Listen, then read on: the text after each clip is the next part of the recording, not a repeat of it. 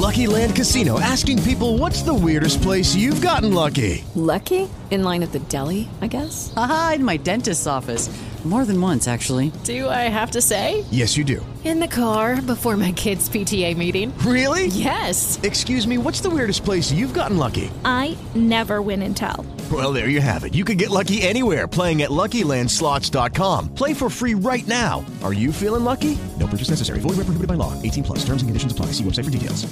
Judy was boring. Hello. Then Judy discovered ChumbaCasino.com. It's my little escape. Now Judy's the life of the party. Oh, baby, Mama's bringing home the bacon. Whoa, take it easy, Judy. The Chumba life is for everybody. So go to ChumbaCasino.com and play over 100 casino-style games. Join today and play for free for your chance to redeem some serious prizes.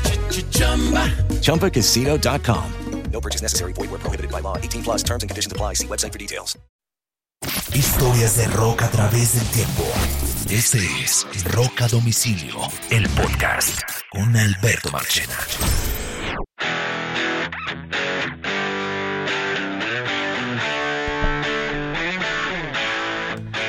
Bienvenidos a un nuevo episodio de Rock a Domicilio, podcast historias de rock a través del tiempo. Y este episodio de hoy, junto a Carlos Oñoro y quien les habla Alberto Marchena, se lo vamos a dedicar a petición de nuestros oyentes a el álbum debut de la banda Garbage, que se llama Garbage.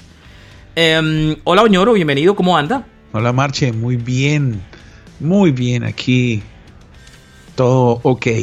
Este es un grupo al que yo le tengo un cariño muy especial, muy, muy, muy especial, por varias razones, porque me encantó su música y porque tuve el absurdo placer de conocerlos y estar un rato largo con ellos cuando vinieron a Bogotá, Colombia en el 2012. Eh, ellos vinieron a Bogotá en el 2012 y tocaron el 27 de octubre del 2012 en un festival que se llamó Planeta Tierra y tocaron en Bogotá. Claro, con en- Evanescence. Tocaron con Evanescence, correcto. Un, un- un show que entre otras no vendió mucho boletería porque esa era la época en Colombia donde la gente no iba a los conciertos. La, la gente se olvida de eso, pero la gente no iba a los conciertos en Colombia. Y ellos vinieron girando con el disco de ese mismo año que se llamó Not Your Kind of People, que salió en el 2012. Eh, yo trabajaba, yo era el director de marketing eh, de la región andina para Universal, que era su disquera en esos días, y pues fui el encargado de andar con ellos. Eh, yo estuve muy de cerca con ellos porque entre otras, eh, pues, eh, bueno, ahí hubo una buena química con ellos. Y, tengo anécdotas súper especiales porque ellos estaban bajados, ¿cómo se llama ese hotel que queda eh, por Usaquena bajito, por donde está la carrilera frente a la... Se me olvida cómo se llama ¿Ese es el Radisson o no? El Radisson, eh, eso, el Radisson. Sí. Ellos estaban bajados ahí y ahí hicimos la reunión de prensa. Entonces ellos llegaron, se bajaron el Radisson, fui, lo fui a buscar, ta, ta, tan. Me vi con el manager, tan, y después me reuní con el grupo para explicarle que íbamos a hacer una rueda de prensa y adicionalmente, además de una rueda de prensa, íbamos a hacer eh, unas entrevistas cara a cara. Eh, o sea, exclusiva para ciertos, para ciertos medios. Y um, eh, digamos que me reuní con el grupo súper queridos, súper, súper queridos. Y ahí tengo varias anécdotas porque yo hice de moderador de la rueda de prensa y después en algunos medios que habíamos invitado hice de traductor de la entrevista. Y tengo una historia que creo que la conté alguna vez en este podcast, no estoy seguro. Y es que en esa época uno le daba tres, cuatro entrevistas, las más, la- las más masivas que fueran para promocionar el, el show. Y una de esas le tocó a eh, le tocó a Caracol Televisión, si no me equivoco. Y parece que alguien no le puso atención y terminaron mandando de Caracol Televisión, creo que era Caracol Televisión, estoy casi seguro, una niña a una entrevista que primero no tenía ni idea de inglés, o sea que no podía hacer ella la entrevista, y dos, no tenía ni idea a quién estaba entrevistando. Entonces la mandaron con el típico, la típica entrevista de ya probaron el ajiaco, eh, que han oído hablar de Colombia, las típicas cinco huevonas preguntas que les encanta eh, hacer los medios que no tienen ni idea de a quién están entrevistando en Colombia cuando viene un grupo extranjero. Y cuando la niña me, me, yo le dije, oye, ¿conoces el grupo? Sí, más o menos. Y cuando tú ves que tienen el boletín de prensa en la mano, no tienen ni puta idea de a quién van a entrevistar. Ya tú te los conoces. Perdóneme la palabra. Igual en podcast se puede decir. Y um, yo dije, esta no tiene ni idea. Y hice la cabronada más grande de la historia. Y es que eh, lo quiero contar porque es una buena anécdota para contar. Dale, Marchi. Y el grupo todo reunido, imagínate, Shirley Manson, Butch Big, Duke, Steve, toda la banda, para esta niña que no tenía ni idea de quién estaba entrevistando y que mandaron. ¿Cierto? Eh, malo, ella no es tanto la culpable como quien la manda, pero bueno. Y cuando yo le veo las preguntas, ella me hacía a mí las preguntas y yo le preguntaba al grupo en inglés. Y cuando arrancó con las preguntas de la... La primera pregunta fue la de la comida. La primera pregunta fue la de la Iaco. Imagínense. Ahí arrancamos. ¿Sabe qué hice yo? Le preguntaba al grupo otras cosas. La niña me decía, oye, eh, pregúntale al grupo que si ya aprobaron el ajiaco. Ah, pero quedaste bien ahí. Y cuando yo le preguntaba al grupo, le preguntaba es, ¿qué los motivaba, qué los motiva a ustedes a sacar un nuevo disco? Y la segunda pregunta es, eh, ¿qué han oído de no sé qué cosa? Han paseado por Colombia y, y yo le preguntaba otra vaina. Conclusión la entrevista que fue como de 10 minutos, que eso es mucho tiempo. Eh, Tremenda entrevista. fue una el grupo salió feliz. Muy buena entrevista, me dice Shirley Manson, me acuerdo. Y yo, y felicitaron a la niña y la niña feliz, pero la niña se fue con unas preguntas que no tenían nada que ver con lo que ella preguntó. Yo no Oye. sé qué terminó pasando después cuando llegó con eso a- al canal, pero le cambié todas las. O sea, no le hice al grupo ni una de las pendejadas que esta niña preguntó. Óyeme, óyeme, Marchena, esto que acabas de contar me hace recordar de una cosa muy similar que me pasó a mí. Estábamos en un hotel que quedaba por ahí por, por Psycho en la 94 con 11, no, 96 con 11, y estaba Joey Satriani en rueda de prensa. Entonces, al lado mío en la rueda de prensa estaba un jockey de radioactiva que, que apreciamos mucho tú y yo. No voy a decir el nombre. Porque, pues, ajá.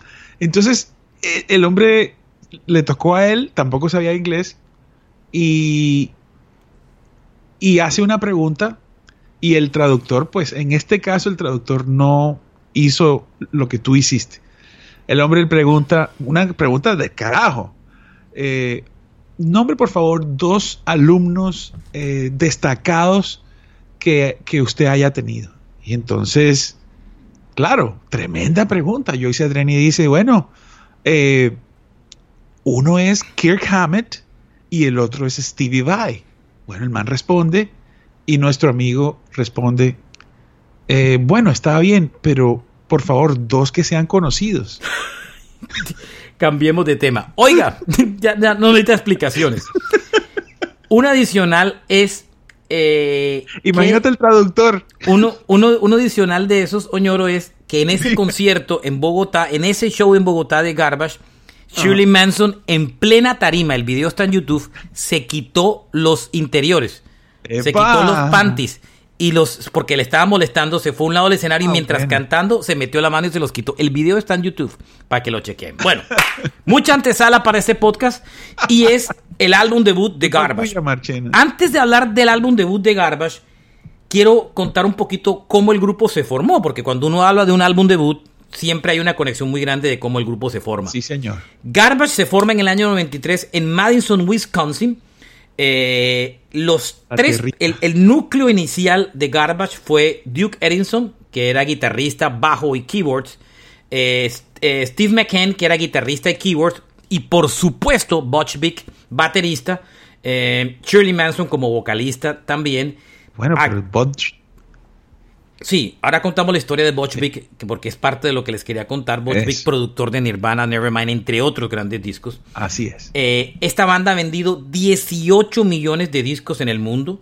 Su género pues. es muy particular porque es una mezcla de rock alternativo con música electrónica, es un sonido post-grunge, tiene muchas cosas indie, trip hop, industrial, bueno, una cantidad de vainas. Y este disco debut del que vamos a hablar vendió 4 millones de copias en el mundo, 2 millones en Estados Unidos y además hizo doble platino en Estados Unidos.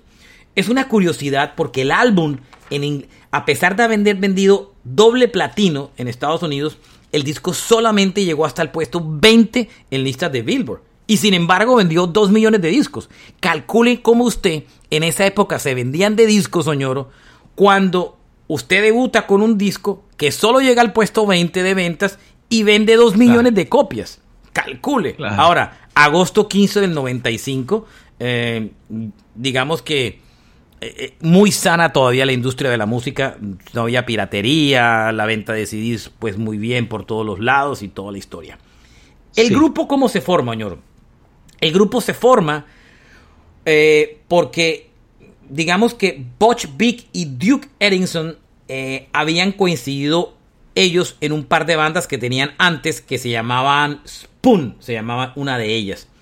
Y posteriormente, eh, en ese mismo grupo, Steve eh, trabajaba como, em, trabajaba como el, como el ingeniero de sonido de la banda. Entonces, Steve Marker, perdón. Steve Marker trabajaba como ingeniero de sonido. Entonces, los tres finalmente se conocían. Y, y ellos intentaron con varias bandas, Oñoro, y a pesar que cuando intentaron con varias bandas, en algún momento dado deciden armar un estudio de grabación que se llama Smart Studios. Lo hacen en Madison. Pero ese estudio no solamente ellos era un simple estudio donde ellos la gente iba a grabar, no. El estudio ellos eran los los productores residentes del estudio. Y muchos grupos, muchos eh, empezaron a coger muy buen voz a voz porque lo primero que hicieron fue remixes, mezclas de canciones y remezclaron Sí. canciones para YouTube, Nine Inch Nails, Depeche Mode y empezaron a coger como como como buena reputación y Steve entre, y Butch Vig termina entre otras eh, siendo el más destacado del grupo y en sus manos cae producir al Nevermind de Nirvana. El man empezó a trabajar para Sub Pop y entonces Exacto. ahí Y Sub Pop, y trabajando para Sub Pop, pues eh, digamos que cogió fuerza y produjo el, nada más y nada menos que el Nevermind de Nirvana, como para que usted se haga una, una idea como tal. Las bandas en las que habían tocado era Spooner, no Spunch, Spooner, perdón, y Firetown. eh, como tal. Spooner llegaron a grabar varios discos, tres discos con Spooner y con Firetown grabaron dos discos como tal. Y como productor este man había trabajado en cosas supremamente interesantes, como había producido a Huge Overkill, la banda de Girl You Be a Woman tremendo sonido. Había tremendo. producido el Gish de Smashing Pumpkins, Smashing Pumpkins, lo primero, ¿no? el primer álbum de, de Pumpkins, si no me equivoco. Y había, y hasta que aterrizó el Nevermind de Nirvana. Y de ahí para adelante, pues, imagínese, produjo a Sonic Youth y bueno, eh, el, el, el Siamese Dream de, de los Pumpkins y el Soul, Soul Asylum y cualquier cantidad de vainas. Eh, Entre otras vainas, yo tengo el Nevermind. Esa época, me, cuando lo conocía Vic, le pedí que me firmara el Nevermind. ¿Y qué te? Y me lo firmé, me lo firmó. Y después, cuando entrevisté a, a Dave Kroll de Foo Fighters, llevé el mismo librito y le dije a, a Kroll que me lo firmara y me dijo, ¿tienes la, me dijo, cabrón, ¿tienes la firma de Butch Vig aquí? Le dije, y le conté la historia, que lo había firmado cuando estuvo aquí. Entonces, ese librito lo tengo firmado por Vic y por, y por Grohl. Bueno, eh, después le cuento otra anécdota ahí alrededor de la historia, que, que no conté, y es que cuando terminaron todas las entrevistas, entre la pregunta que nos hicimos del, del ajiaco, me fui con todo el grupo caminando desde ese hotel del Radisson hasta Usaquén, a la plaza, porque ellos querían comer, nadie los reconoció, entre otras en el camino, Claro. y terminamos comiendo ajiaco, para tranquilidad de la niña de Caracol Televisión. bueno, eh, entre otras vainas, eh, formaron el grupo, empezaron a trabajar, eh, pero se concentraron demasiado en el tema de producción, ¿sabe, Oñoro? Y por rato la idea de trabajar en un grupo se perdió, pero cuando empezaron a trabajar en estos remixes, se empezaron a conectar como con otra clase de música diferente y dijo, óyeme, el tema de la electrónica es interesante y si armáramos un grupo que mezclara estos sonidos y tal. Y empezaron a trabajar los tres en demos y em, no les gustaba lo que estaban haciendo. Lucky Land Casino asking people what's the weirdest place you've gotten lucky? Lucky? In line at the deli, I guess? Aha, in my dentist's office. More than once, actually. Do I have to say? Yes, you do. In the car before my kids' PTA meeting. Really? Yes. Excuse me, what's the weirdest place you've gotten lucky? I never win and tell. Well, there you have it. You can get lucky anywhere playing at LuckyLandSlots.com. Play for free right now. Are you feeling lucky? No purchase necessary. Void where prohibited by law. 18 plus. Terms and conditions apply. See website for details. Hello, it is Ryan, and we could all use an extra bright spot in our day, couldn't we? Just to make up for things like sitting in traffic, doing the dishes, counting your steps, you know, all the mundane stuff. That is why I'm such a big fan of Chumba Casino. Chumba Casino has all your favorite social casino style games that you can play for free anytime, anywhere with daily bonuses. That should brighten your day a little. Actually, a lot. So sign up now at chumbacasino.com. That's chumbacasino.com. No purchase necessary. Group. Void were prohibited by law. See terms and conditions. 18 plus. Lucky Land Casino asking people what's the weirdest place you've gotten lucky? Lucky? In line at the deli, I guess? Haha, in my dentist's office.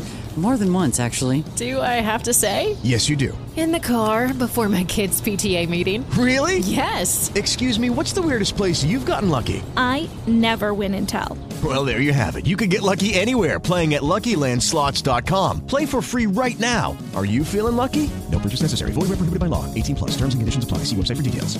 Butch Vig era el que estaba intentando cantar y Vic no le gustaba mucho su voz y dice, busquemos una vocalista femenina. Busquemos una mujer. Ellos imaginaban una Debbie Harry de Blondie, una Pat Smythe, una Chrissy High de Pretenders, una Siouxsie de Siouxsie and the Banshees. Querían una mujer con mucha personalidad.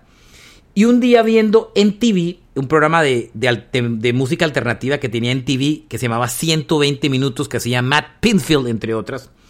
Eh, este fue el programa que reemplazó en MTV al Headbangers Ball. El de, el de Hard Rock, ¿se acuerda del Headbangers Ball?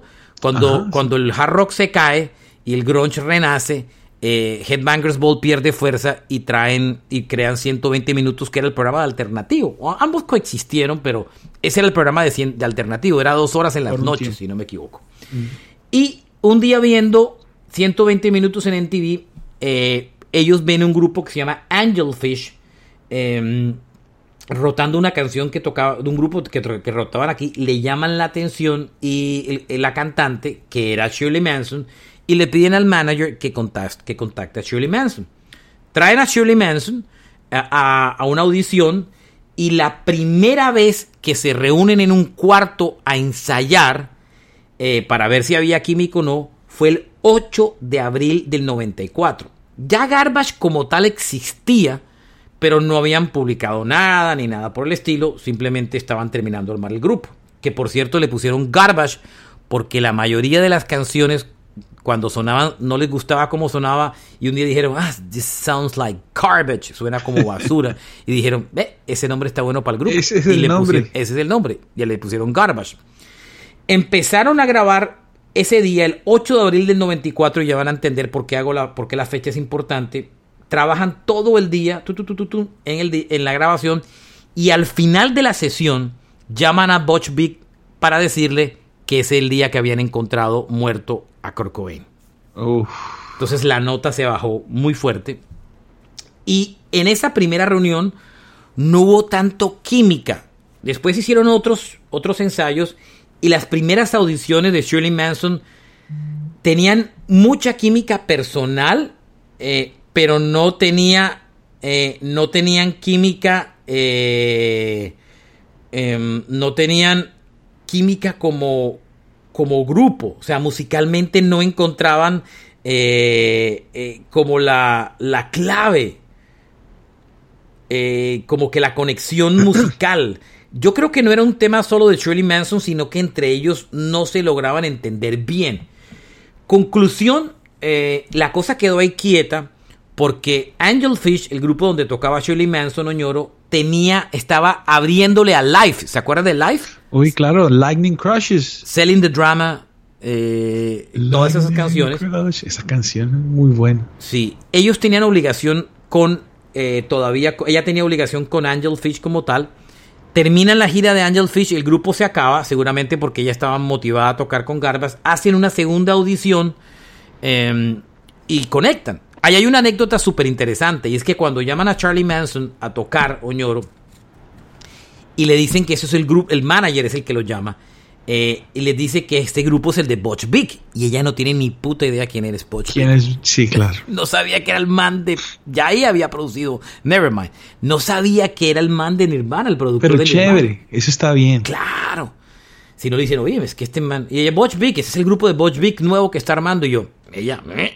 Ya viene Botch, ya. Espérate un momentico que ya viene, ya viene. ¿Quién es este Bueno, man? está bien. Que se Y- apure porque me voy. Y finalmente es que es Butch Vig el que toca en Nevermind. Seguramente alguien le dijo, es que ese Butch Vig el que produce Nevermind en Nirvana. Y yo, "Te, güey, madre. Al final ella hace una segunda audición y ya las cosas empiezan a mejorar mejor, a, a- a trabajarse mejor y, y hay como más conexión. Eh, una de las cosas complicadas era que Garbage quería, Garbage quería un un, no solamente una cantante, sino que alguien que aportara musicalmente al grupo. Y Shirley Manson nunca había, en los grupos que había tenido, que eran dos bandas previas, en ninguna de las dos eh, había compuesto. Ella solamente era era la cantante. Y aquí pues llegó y lo primero que tuvo no solamente fue una audición, sino una sesión de composición. Entonces era súper retador, retador para ella y además intimidado por un man que era el productor de Nirvana. O sea, Claro. si se la pilla. Imagínese. Bravo esta joda. No, y Entonces- este man Butch Vig acostumbrado al cuaderno de, de Kurt Cobain y dele canciones y dele. Lo primero que hace Noñoro es, en la primera sesión, maquetean eh, tres canciones, Queer, Bow y Stupid Girl. Eh, lo que aporta Shirley Manson al grupo es letras. Ella no aporta música, ella entró como letrista al grupo. Oye, Y- Marche, ¿Qué hubo? ¿no te parece que Shirley Manson tiene una voz muy parecida a la de Madonna? Mm, No sé. Yo siento que eso es parte de ese atractivo, es muy familiar la voz. Muy familiar. Eh, me parece que es un poquito diferente, la, ve- la- la verdad. Eh, Oñoro, ese, ese disco lo terminan componiendo en una cabaña en Wisconsin. Usted que conoce Wisconsin sabe que ese sitio es frío, ¿no? Oh, claro. Wisconsin es súper frío entre octubre y, y abril. Muy frío, muy frío. Molto. Claro, menos 12, menos 14. Claro, me imagino esas sesiones de composición en una cabaña quemándose a punta de leña, pues. Ellos tres son americanos y Shirley es escocesa, entre otras vainas. Epa. Chile es escocesa, ella no es americana y su acento lo conserva. Perfecto. Em, el disco lo graban, empiezan a, a componer las canciones en esa cabaña y, eh, con ese frío brutal y, em, y, y gra- y lógicamente el disco lo graban en los estudios de ellos, los Smart Studios, que es, donde, que es un estudio de ellos propios. Cuando ellos empiezan a grabar el disco ñoro, ellos, aquí hay varias anécdotas de la grabación del disco y es la forma como ellos componían. Primero que todo, Butch Vig tenía una idea en su cabeza. Eso era el post-grunge. Ya había muerto Kurt Cobain. Sí, ya estaba todo el mundo.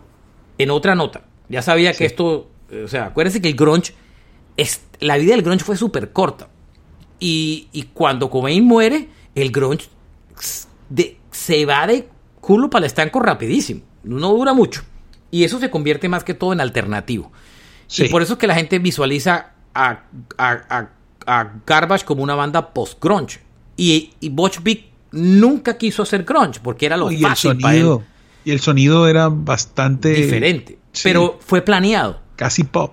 Porque Beach dijo, Butch dijo, yo quiero y necesito alejarme del grunge para tener una banda. Porque si yo, es, es lógico que la gente dice, el man que hace Nevermind va a salir con un grupo de grunge. Y no. El man Se lo le que la más se preocupa inmediatamente. el, claro, entonces el man es, se vuelve predecible. Y él lo que dice es, quiero un grupo que se aleje lo mayor posible del grunge. Y eso fue meta desde que arrancó. Incluso él quería un grupo que se acercara más al pop y se alejara del rock. Fíjese que, que Garbage es un grupo que suena muy pop en muchas Bastante. vainas. Muy, muy, sí. Y lo que hacen es que se cargan mucho hacia el lado de la electrónica, que era la tendencia de ese final de- del, del, ah, siglo 90, sí. de los 90 y del cambio del siglo. Entonces, en medio de esa vaina, Oñoro, eh, ellos empiezan a hacer demos como tal Y eh, ellos se demoran mucho porque justo en ese instante Butch Vig estaba produciendo un álbum de Soul Asylum eh, que no es el de Runaway Train, sino es el siguiente disco de, de Soul Asylum, que es un discazo también. El, ¿Cómo es que se llama ese álbum? El Let Your Dime, uh, Let Your Dime Light Shine.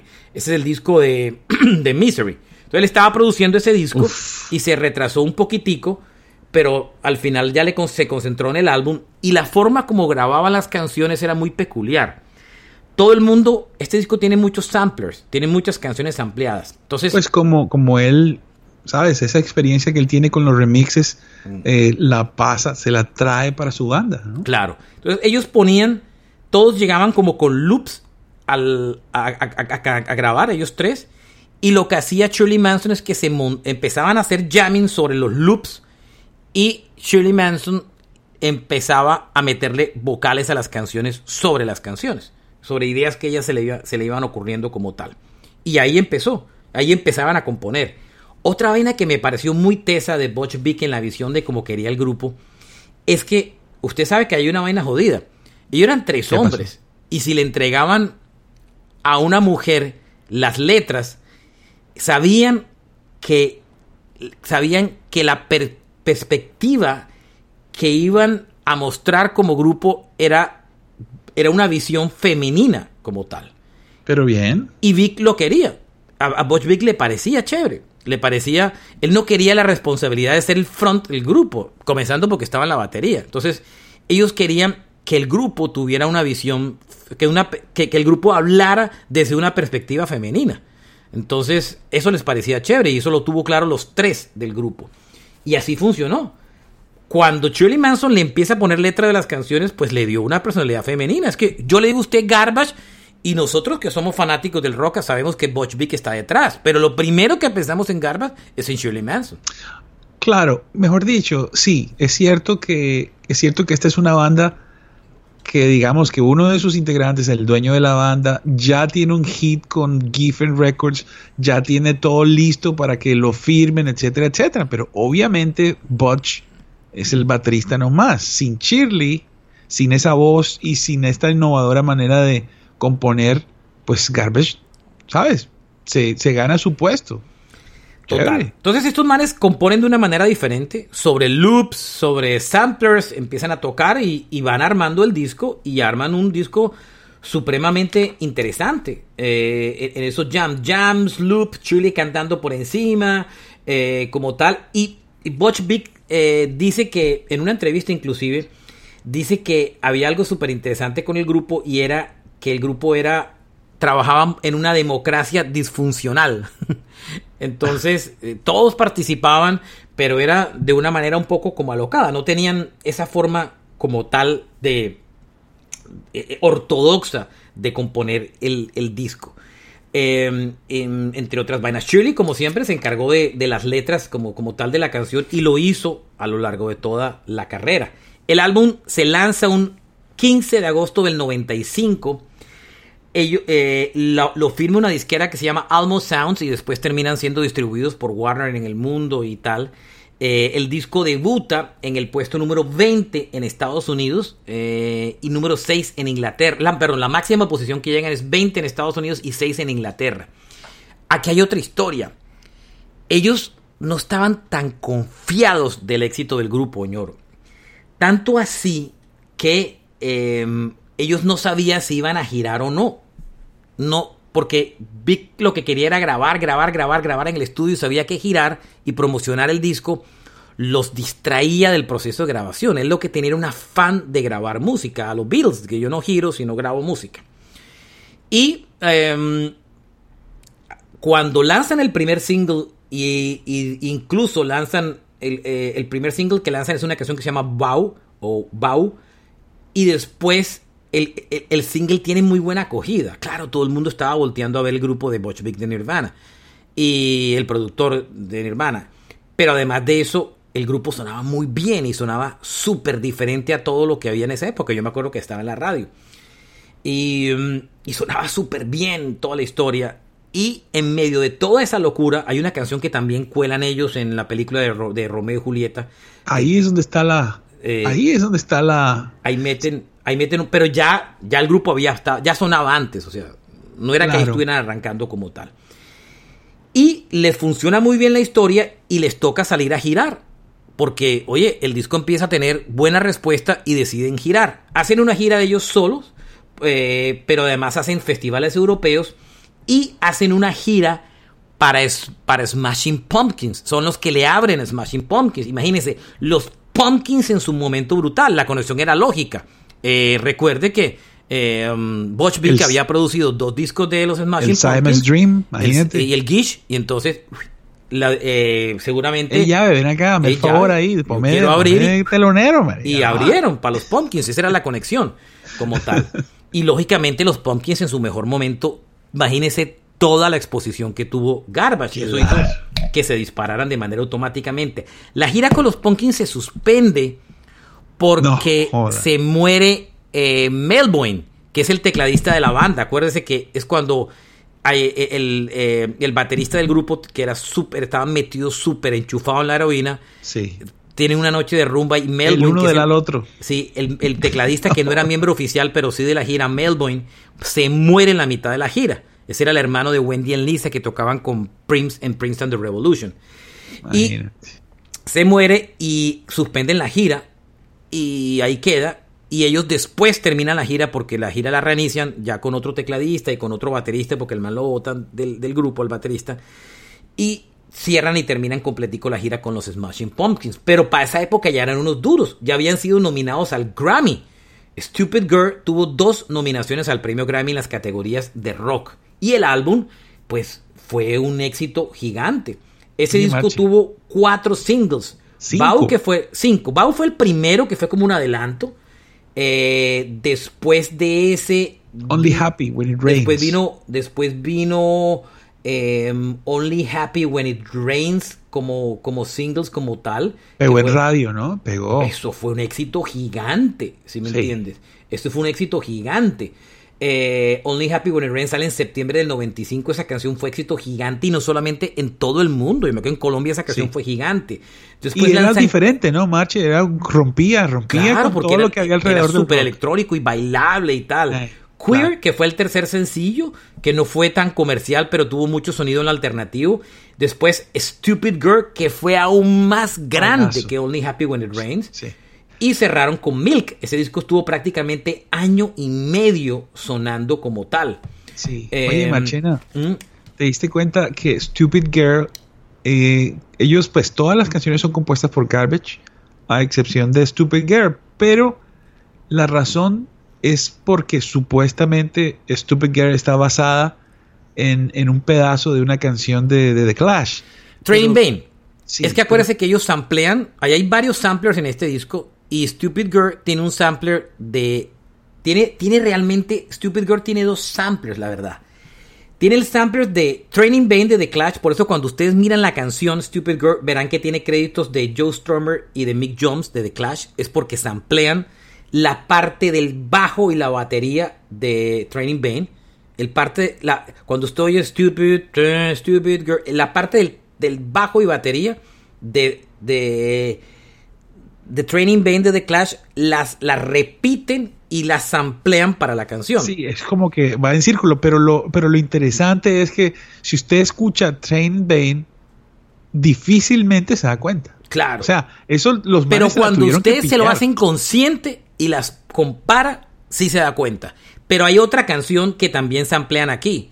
Y es del Green, el álbum de R.E.M., el que tiene Stan. eh, ese disco también se amplían en esa canción, en Stupid Girl, un pedacito de una canción de ese álbum que se llama Autumn Crush, que es una tremenda, tremenda canción. Stupid Girl es una muy buena canción porque es un himno eh, de las mujeres que no se conforman con, con las cosas que la vida le presenta, sino que se apegan a sus sueños. O sea, no dan. Esa es como la temática de la canción. O sea, se apegan a lo que realmente sonaron.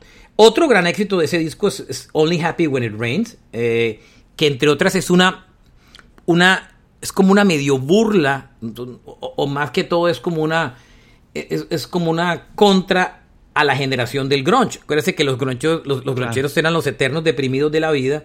Sí. Y solo soy feliz cuando llueve es un poco la burla de la escena de Seattle, la ciudad que más llueve de Estados Unidos. eh, y es eh, yo solo soy feliz cuando Epa. cuando cuando llueve, cuando, o sea, es el eterno amargado de la vida. Entonces, un Sí. poco el Only Happy When It Rains es, es un poco al- un poco la burla de la generación de esa noventera post Reagan gronchera eternamente deprimido. Pero Only Happy When It Rains es una canción tan grande que entre otras Metallica hace un cover de la le- alguna vez hizo un cover de esa canción en vivo para que sepan que esto no son ningunos pintados en la pared. O'Reilly Auto Parts puede ayudarte a encontrar un taller mecánico cerca de ti. Para más información, llama a tu tienda O'Reilly Auto Parts o visita oreillyauto.com.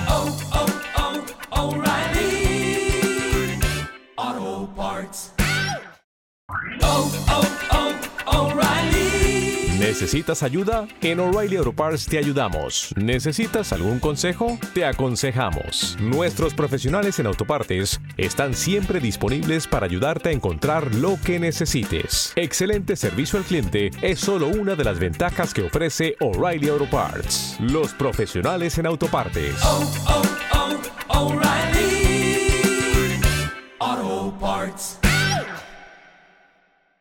Y ese disco también tiene otro, otro single, bueno, Queer, que fue el tercer sencillo, eh, que entre otras vainas, Queer pues es una forma de referirse a, algo de la comunidad LGBT, pero la canción realmente esa no es la intención como tal, no es una canción para la comunidad gay ni mucho menos.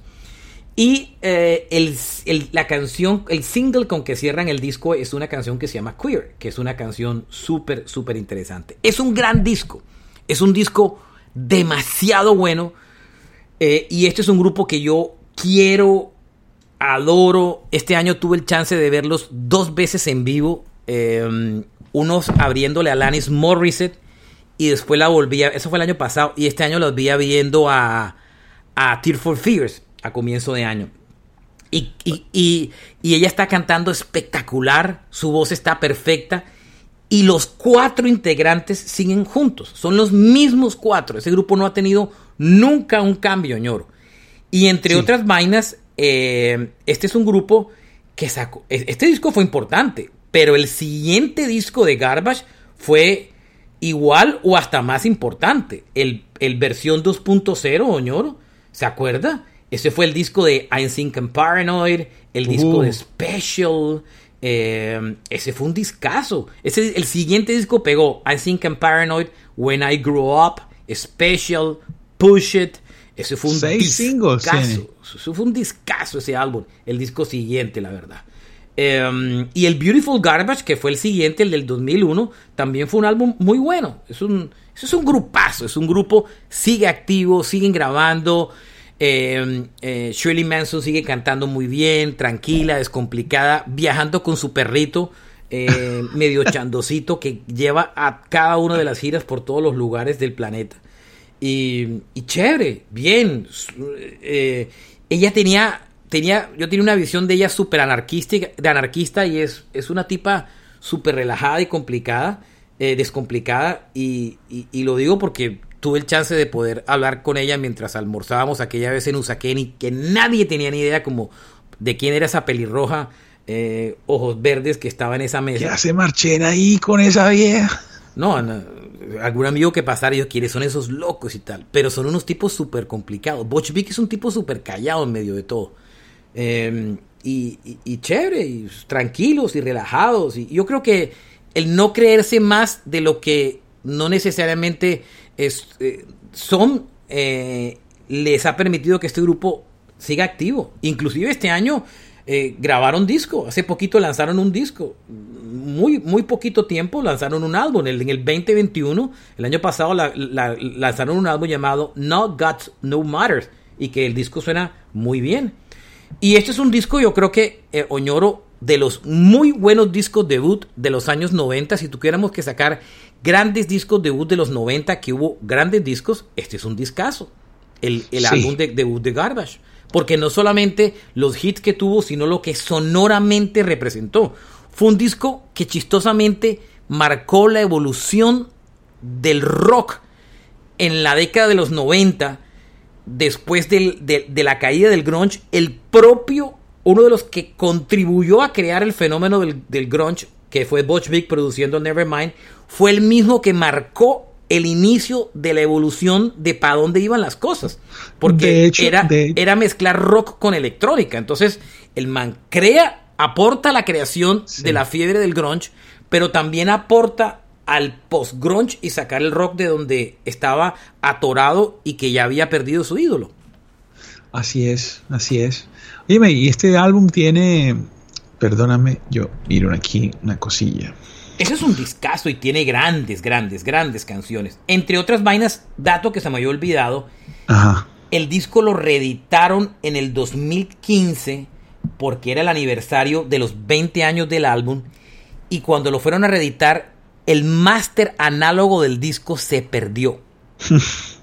Eso pasaba mucho antes. Y tuvieron que rescatar para la remasterización, rescataron de un DAT. ¿Se acuerda ese formato, señor? El DAT. Claro, formato digital, pero ahí está el máster, o sea que ya está listo ahí. Entonces, del máster de ese, devolvieron, hicieron un proceso que devolvieron todo a la... eh, produjeron y volvieron y rescataron el máster, pero el máster original del disco se les perdió. ¿Puede creerle eso? Que se les haya perdido a un grupo A que un tenía... productor, a un productor man que, está que- acostumbrado a, a, a a trabajar eso. con eso en todos los días. Entonces, subliminal esa historia. Pero igual lo rescataron y lo lograron restaurar. Um, y, y- y es un disco muy, muy, muy bien hecho. Y queríamos dedicarle hoy eh, ese, ese especial a esta. A, a este gran, gran, gran, gran disco que es el álbum debut de Garbage. Como siempre, la recomendación. eh, bueno, otra cosa que marcó este disco fueron los videos. Los videos fueron muy importantes en, en- en este disco. Y mi recomendación, como siempre, Oñoro, es eh, que siempre hacemos es repasen el disco y se van a encontrar un discazo. Grandes canciones, Super Van a ir de viaje en el tiempo, ¿no? vaina. Hay una canción que es la Claro. penúltima del disco que se llama Fix Me Now, eh, que entre otras vainas, esa canción es muy bonita y cuando Shirley Manson la escribió la letra, ella, estaba, ella tenía una obsesión con Chris Cornell, ella estaba enamorada de Chris Cornell de Soundgarden. Y la canción no se llamaba Fix Me Now, se llamaba, se llamaba, em, se llamaba Chris Cornell, la canción. Y al final le cambió el título porque no se podía llamar así y le llamó y le, pusieron Fix Me Now.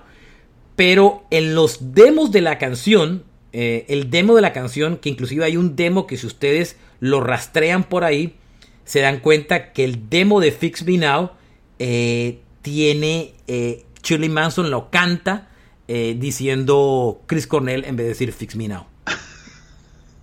Está en YouTube, entre otras cosas, creo que ese audio. Bien, Oñoro, nos vamos.